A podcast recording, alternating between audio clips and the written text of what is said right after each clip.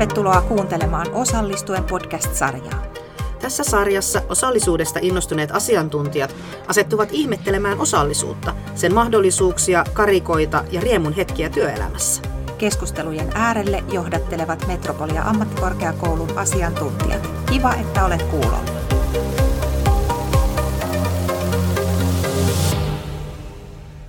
Osallistava työskentely nähdään perinteisesti toimintana, jossa joku, esimerkiksi tiimin vetäjä tai tiimin ulkopuolinen fasilitoija fasilitoi, eli auttaa ihmisiä keskustelemaan, suunnittelemaan, toimimaan yhdessä jonkun yhteisen asian äärellä. Ihmiset siis tulee valmiiksi suunniteltuun tilanteeseen tuomaan omat ajatuksensa, taitonsa ja tietonsa kehittämisen tueksi. Mutta mitäpä jos osallistavaa työskentelyä ei nähtäisikään erillisinä fasilitoituina hetkinä, vaan osallistuva työote nähtäisiin tiimityötaitona, jonkinlaisena perusosaamisena ja työotteena, joka jokaisella tiimiläisellä on. Mitkä asiat tällöin olisi tärkeää huomioida ja miten tällaista osaamista voisi kehittää? Asiasta on kanssani tänään keskustelemassa Tuomas Tirkkonen, minä olen Elina Alanikkola, työskentelen Metropolia ammattikorkeakoulussa erilaisissa kehittämistehtävissä osallistuvan ja luovan työotteen viestinnän ja kulttuurihyvinvoinnin edistämisen parissa. Tervetuloa Tuomas. Kiitos. Kerro vähän, kuka olet ja mistä tulet. Mä oon tosiaan Tuomas Tirkkonen ja mä oon fasilitoinnin valmentaja ja fasilitoija ja työskentelen paljon yhteiskehittämisen parissa ja valmentamisen parissa organisaatioissa ja yrityksissä. Mä työskentelen mun oman yritykseni Tupu Kreativen kautta. Miten sä oot Tuomas päätynyt tämmöiseen tehtävään työelämässä? No, polku on aika pitkä, mutta, mutta lähtökohtaisesti mä oon huomannut, että, että tosi usein palaan 15 vuoden taakse mun ammattikorkeakouluopintoihin. Mä oon ensimmäiseltä koulutukseltani teatteriilmaisun ohjaaja ja niissä opinnoissa ensimmäistä kertaa törmännyt fasilitoinnin käsitteeseen. Ja silloin, silloin kä- tätä työtapaa on ajateltu ikään kuin yhteisöteatterin, yhteisötaiteen, kätilön roolista käsiin ja erilaisten työpajojen vetäjän ja, ja ryhmän ohjaamisen näkökulmasta. Mutta sitten ää, aika pian on huomannut, että miten tämmöinen työskentelyote on ollut sovellettavissa kaikenlaiseen kehittämistoimintaan, mitä, mitä tämän päivän tietotyössä, tietotyössä tehdään. Ää, mä oon sitten omien ryhmänohjauskokemusten myötä niin kuin päätynyt, päätynyt kehittämistehtäviin, valtakunnallisiin kehittämishankkeisiin kolmannelle sektorille ja, ja sieltä sitten vähän ää, innostuin mm, opiskelemaan vielä lisää ja, ja opiskellut digitaalisten palvelujen kehittämisen YAM-tutkinnon verran vähän lisä, lisäjuttuja ja sen myötä päädyin sitten yrittäjäksi, kun huomasin, että, että tälle fasilitointiosaamiselle, mitä, mitä tuolta mun taustasta on kummunut, niin on kysyntää tämän päivän liike-elämässä. Johtamisen teemat soittelee samoja kelloja kuin mitä, mitä tämmöinen osallistuva työskentely, työskentely kanssa, mistä siinä puhutaan ja, ja mitä tämmöinen ihmislähtöisyys on, niin se tuntuu kauhean ajankohtaiselta tämän päivän työelämässä. Tosi mahtava ja monipuolinen urapolku sulla ja kiitos, että tulit tänne keskustelemaan tästä aiheesta. Tuomas, me jutellaan tänään siis tosiaan siitä, että, että fasilitointi ja tämmöinen osallistuva työote ei välttämättä olekaan semmoista, että joku tulee fasilitoimaan jonkun tilanteen ja sitten ihmiset kehittää siellä, vaan se voisikin olla tämmöinen tiimityötaito, joka voisi ihan jokaisella – ihmisellä työelämässä olla, varmaan ammatista riippumatta. Miksi sä näet, että asia voisi olla näin? Mulle tulee mieleen sellainen, mikä on niin useimmiten multa kysytty kysymys tälle, että kun puhutaan fasilitoinnista, ja se on, se on usein se, että miten mä saan ne ihmiset aktivoitua. Ja sitten se on aika hedelmällinen kysymys, kun siitä voi lähteä purkamaan auki, että no mitä se ihmisten aktivoituminen tarkoittaa ja, ja että voisiko sitä ajatella niin, että, että kysymys ei olekaan siitä, että miten fasilitoijana tai kokouksen vetäjänä, puheenjohtajana saa ihmiset ikään kuin pakotettua puhumaan, vaan siitä, että mikä saisi sen työskentely olemaan sellaista, että, että ihmisillä olisi halu itse toimia. Ja ja tämä on se niin kuin perustavanlaatuinen ajatus, mitä, mitä mä ajattelen, että mi- mihin fasilitoinnin pitäisi tähdätä. Ja kun sitä samanlaista ymmärrystä on paitsi sillä tilaisuuden vetäjällä, niin niillä osallistujilla tai ylipäätään työyhteisössä kaikilla ihmisillä, jotka osallistuu tämmöisiin yhteistyötilanteisiin tai tekee yhteistyötä vaikka ää, eri aikaisestikin, niin, niin silloin se, se tavoite ää, on helpompi saavuttaa, mitä sillä yhteistyöllä halutaan tehdä. Ja mä tykkään sanoa niin, että, että kun jae, ää, vastuu on jaettu, niin vastuun kantaminen on paljon helpompaa. Ja se voi olla yksi sellainen tekijä, minkä takia tämmöisestä osallistuvasta työskentelystä voisi olla hyötyä ennemmin kuin siitä, että aina odotetaan, että, että joku kertoo, mitä pitää tehdä. Hmm. Joo, ja mä itse ajattelen, että musta hyvät termit on se, että puhutaan osallistavasta ja osallistuvasta.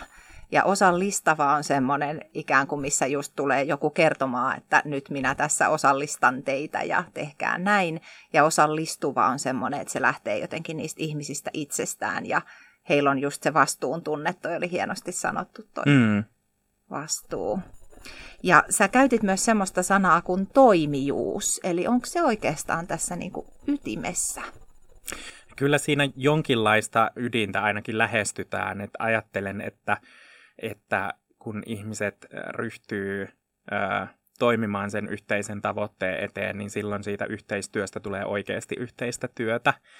Ja silloin siihen syntyy myös tietynlainen omistajuus siihen sisältöön, mitä, mitä ikinä käsitelläänkään. Että jos kysymyksessä on vaikka mm, tiimi, jolla on, jolla on vaikka jonkun, jonkun tyyppinen prosessi, jolla kehitetään palvelua asiakkaalle, niin silloin kun sitä ei vain odoteta sitä, sitä käskyä tehdä, vaan ollaan aktiivisesti itseohjautuvasti toimimassa, niin silloin myös ne tulokset tulee kenties tehokkaammin, voi olla sietokykyä enemmän sille, että tuleekin jotain mokia, ja, ja sitten on, ollaan niin kuin jotenkin yhteisesti menossa ää, sitä, niin kuin, se, se on jotenkin jaettu se, se sisältö ja, ja tuote, mitä siinä yritetään tuottaa, tuottaa asiakkaalle. Mm, joo, että jotenkin tietyllä tavalla niin kuin se aktiivinen toimijuus, jaettu omistajuus, jaettu vastuu jaettu tavoite. Ollaan kirkkaana sen kanssa, että tehdään yhdessä, tehdään tiiminä. Kyllä. Mm.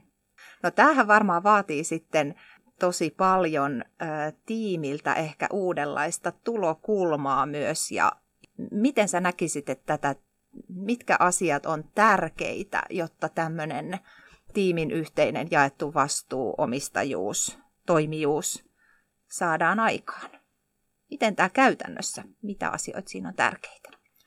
Ensimmäisenä ajatuksena mulle tulee mieleen avoimuus ja se, että, että kaikilla on semmoinen käsitys siitä, että mitä se tavoite on. Ja, ja oikeastaan fasilitoinnin valmentajana mä lähden liikkeelle aina siitä, että, että puhutaan työskentelyn tavoitteesta, toivotuista tuloksista ja siitä, ja tunnetaan työskentelyyn osallistuvat ihmiset. Ja, ja ne on oikeastaan sellaiset elementit, joiden kautta tätä pystyy tätä avoimuudenkin näkökulmaa jotenkin miettimään, miettimään vähän niin kuin syvemmällä tasolla. Tavoite pitää olla puhuttu auki, siitä, siitä voisi vois tiimin kesken keskustella, sitä, sen pitää olla tiedossa muillakin kuin tiimin vetäjällä tai sillä, joka, joka asian omistaa. ymmärrys siitä, että miten se tavoite konkretisoituu, eli minkälaiset asiat, mahdollisesti jopa mitattavat asiat, on niitä, mitkä kertoo, että me ollaan nyt päästy siihen tavoitteeseen, eli ne toivotut tulokset pitää olla myös puhuttu auki, auki hyvin selvästi ja määritelty yhdessä. Että se ei voi olla myöskään pelkästään sellainen, että se tulee vain ylhäältä annettuna, vaan että siinä on nä- näkökulmia koko tiimiltä ja kaikilta niiltä, jotka siihen työskentelyyn osallistuu. Ja, ja kun nämä asiat on selvillä, niin sitten tiedetään, mitä meidän pitää oikeastaan ruveta tekemään. Et voidaan ruveta selvittämään, että minkälaisia keinoja meillä me tarvitaan, jotta me päästään siihen tavoitteeseen, eli synnyttämään ne toivotut tulokset.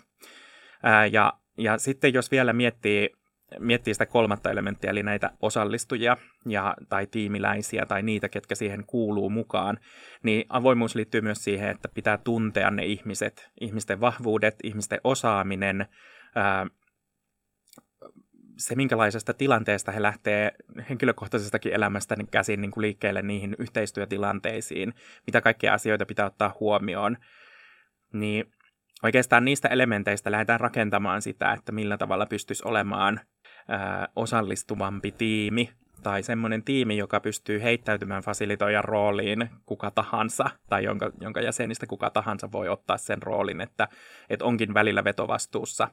Ja, ja, ja toisaalta myös osallistujana ää, pystyy ottamaan enemmän ää, näkymään siihen, että mihin suuntaan mun pitäisi nyt olla menossa.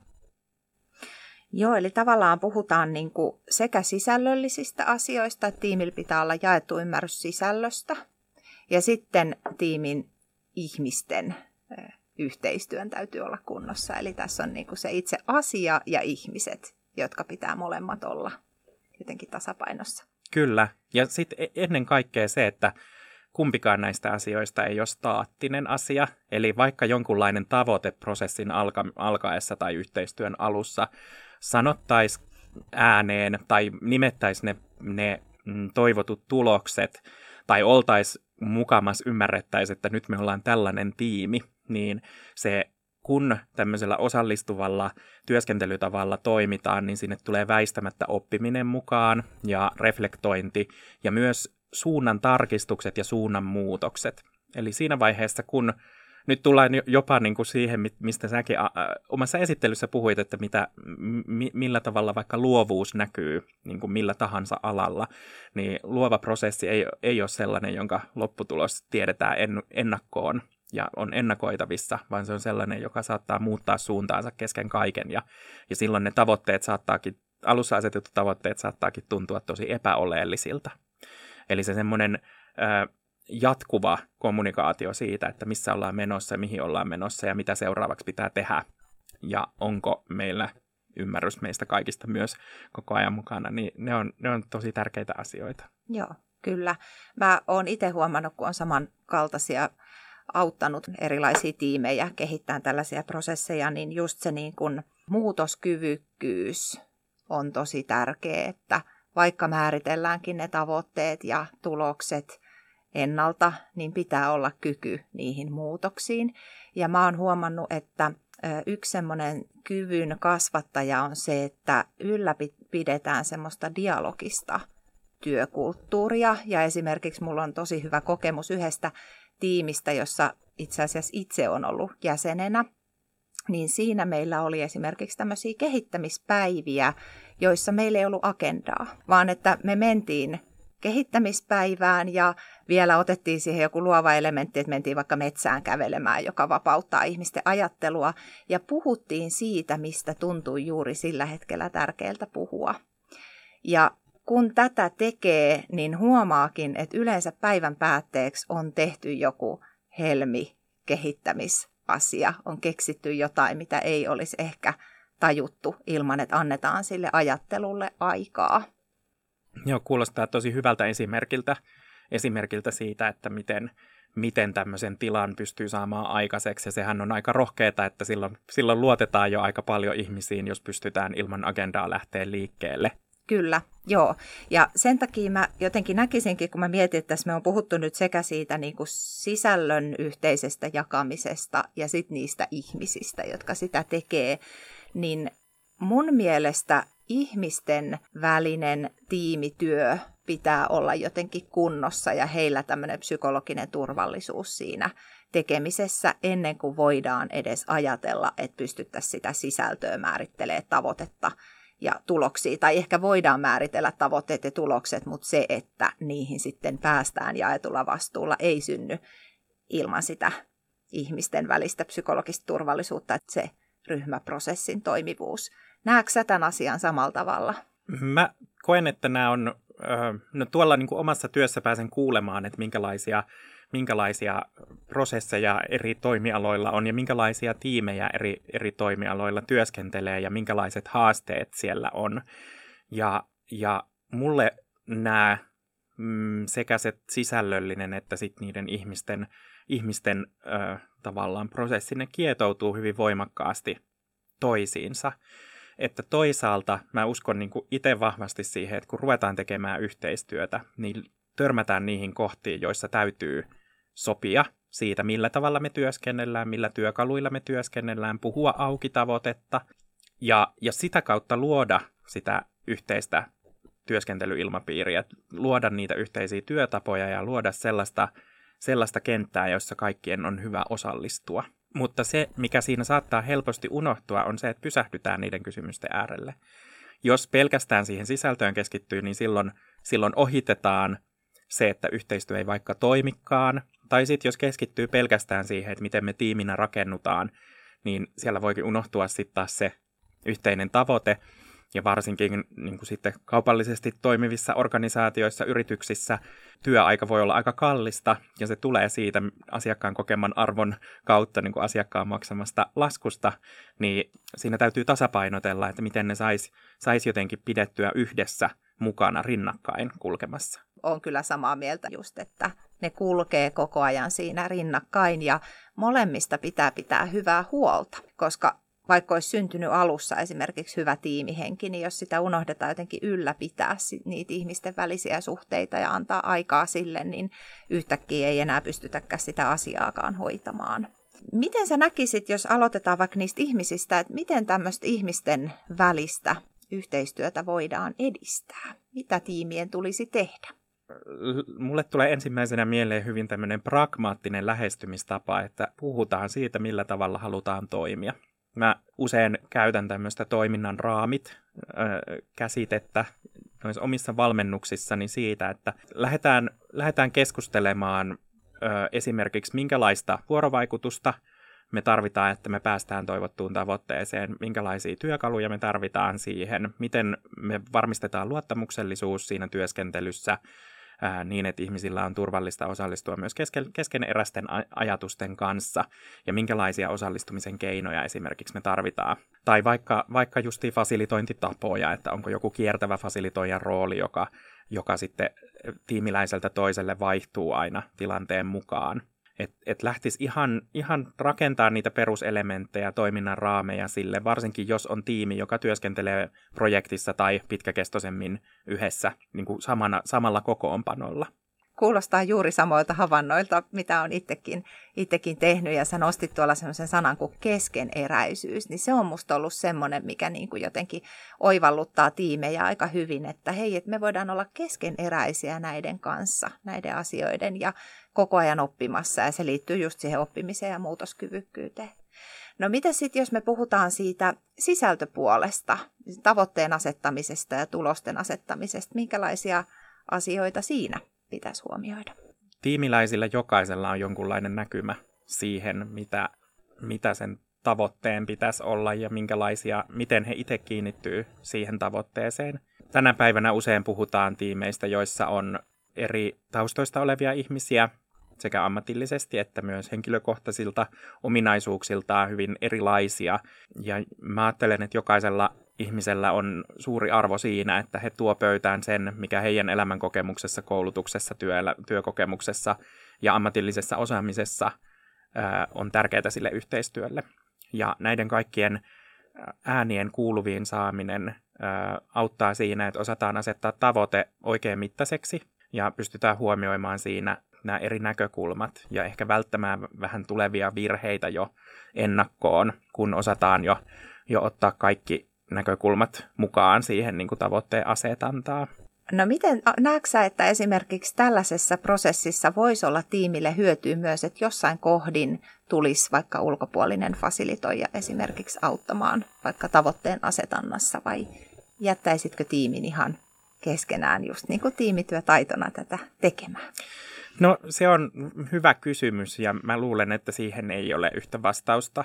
Et usein se ihan se ää, asiayhteys, mistä on kysymys, niin vaikuttaa siihen, että kumpi on hyödyllisempää ja miss, missäkin vaiheessa just siitä omistajuudesta, kun puhuttiin, niin yhtäältä se, se tavoitteen asettaminen omin voimin ja, ja omasta näkökulmasta kattoen, niin voi olla sellainen, millä synnytetään omistajuutta siihen asiaan. Ja sitten taas toisaalta, jos ulkopuolinen ihminen tulee ää, auttamaan siinä, niin silloin voi, voi hyvinkin ää, tunnistaa tiimille syntyneitä ikään kuin tämmöisiä ajattelun vääristymiä tai tai semmoisia sokeita pisteitä, jotka, jotka ää, voi niin kuin käydä vaaraksi, vaaraksi niin kuin myöhemmissä vaiheissa.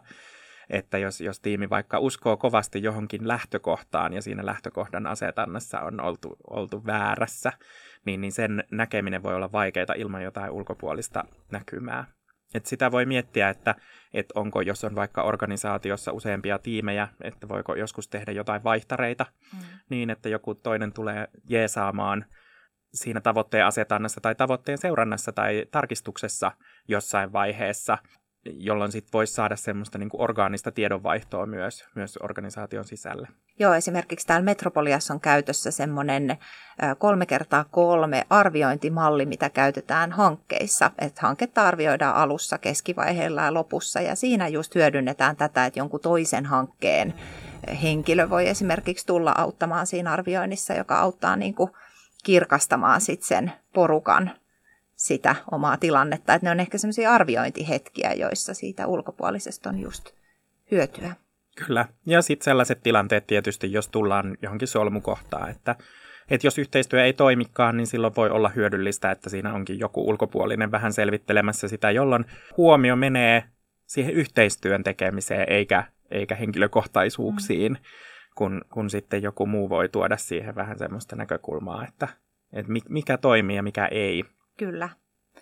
No hei, mä kysyn vielä Tuomas sulta semmoisen, että mitäs tämmöinen, jos osallistuva työote on tiimin, kaikkien tiimiläisten perustaitona, niin mitä tämä edellyttää esihenkilöltä ja onko tiimillä enää tämmöisellä tiimillä esihenkilöä?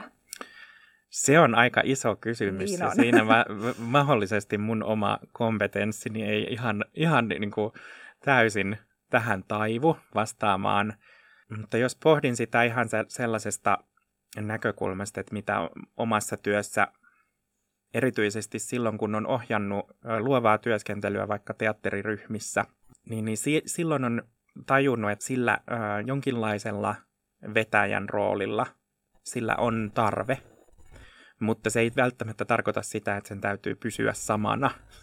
Että se voi olla myös semmoinen, semmoinen rooli, jota pystyy vaihtamaan, tai että se voi olla jaettu ja se voi olla nimetty niin kuin määräajaksi tai joksikuksi tietyksi kokonaisuudeksi.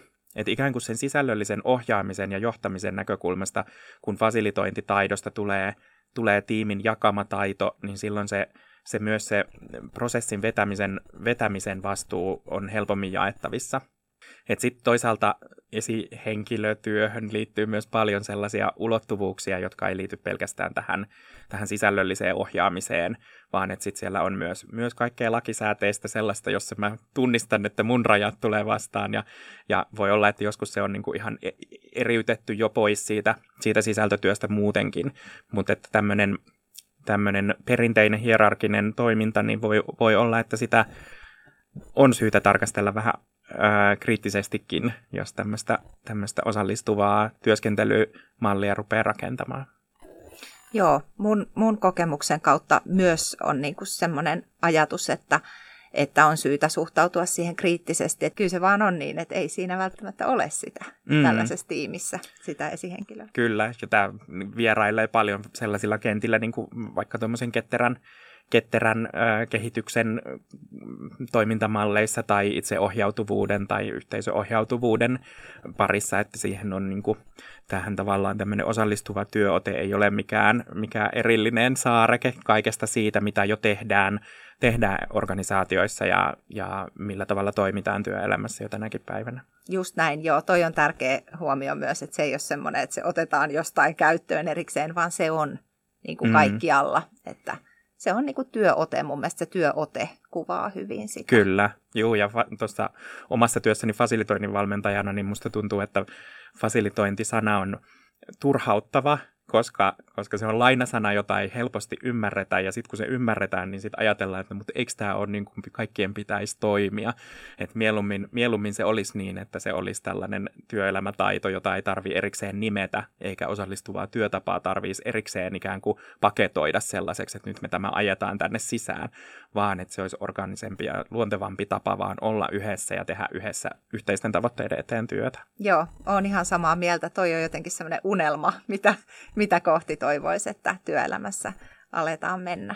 Tuomas, me aletaan olla loppupuolella tätä podcastia, niin kiteytä vielä, että miksi tämän meidän unelman pitäisi toteutua siitä, että osallistuva työote olisi sellainen luonteva osa, että ihmiset ei oikeastaan edes ajattele, että näin he toimivat. Mitä hyötyä siitä on?